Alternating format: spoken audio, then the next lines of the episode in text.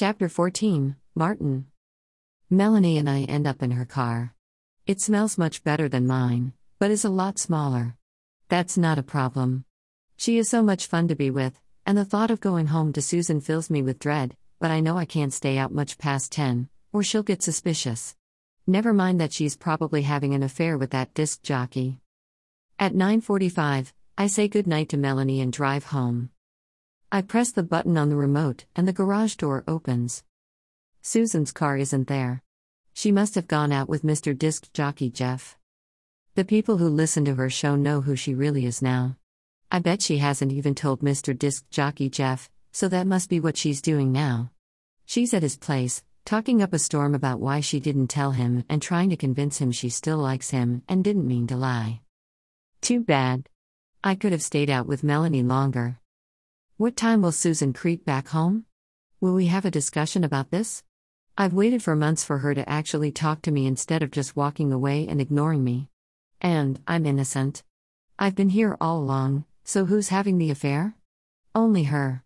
I'll agree to let it go if she promises never to see him again, and to always have my dinner ready on time, no excuses, no running to her so called office, oh, and she'll have to phone her mother and apologize for ignoring her dad. But do I want her here? Yes and no. I can't stand her, but I need her. That's the truth. I can't live alone. I want Melanie in my bed and Susan in my kitchen. Heck, I'd be happy if Susan became my housekeeper. In exchange, I'd rent an apartment for her so I wouldn't have to live with her. She could work from 5 until dinner time. What would Melanie say? She probably wouldn't like it. No, she'd want to be the one to cook for me.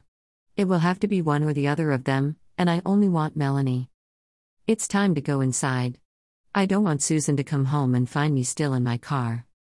I open the back door and step into the silent kitchen. There's something on the kitchen table. I walk over and look. It's the house key.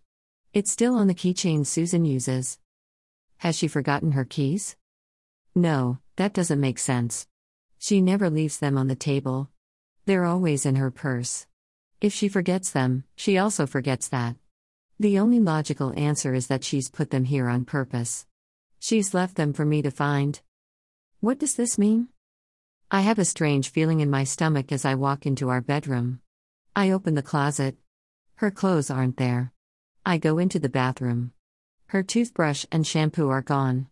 We don't like the same toothpaste, and hers is gone. I go to the linen closet. Some sheets and towels are gone. I go into the guest room and then open the closet. The sewing machine and books I bought her are gone. As I walk back through the guest room, I notice something terrible. All nine of her books are lined up neatly on the shelf. Her computer's on the desk. The chair's pushed in. The screen's dark. Susan is gone, but Tina's still here. The thought makes me shiver. I leave the room and close the door. I check to see if there are any messages, but there aren't.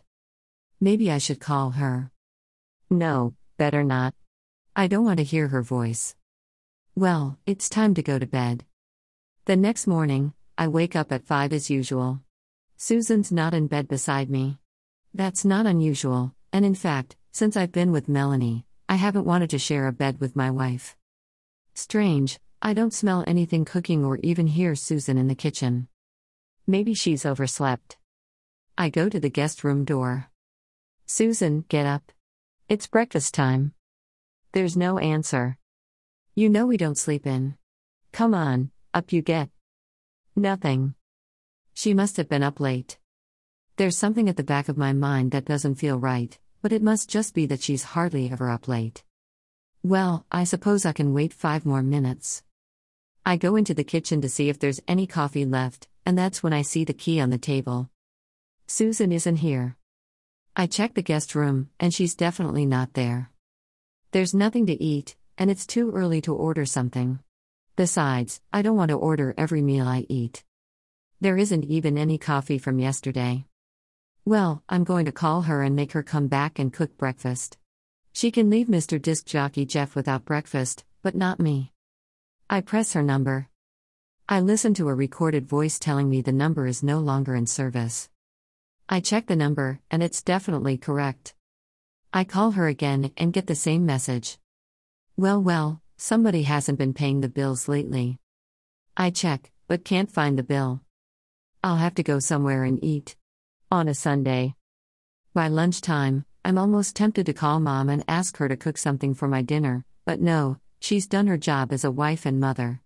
She should be spoiling grandchildren, not cooking for me, and besides, I'm not ready to tell her about Susan, Mr. Disc Jockey Jeff, or even Melanie. Melanie? Maybe I can call her. I'm just about to enter her number when a thought crosses my mind.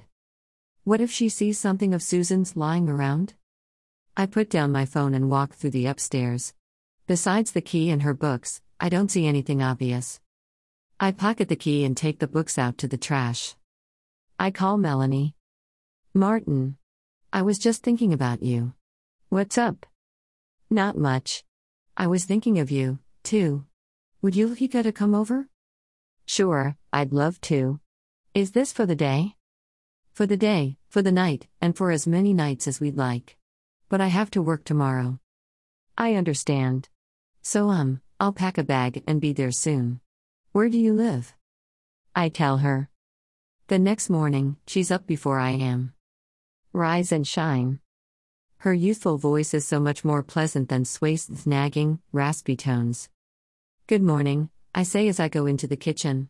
What's for breakfast? I'm starving, which is kind of scary, given how much I ate last night. She laughs. I almost don't want to leave for work, but of course, I have to.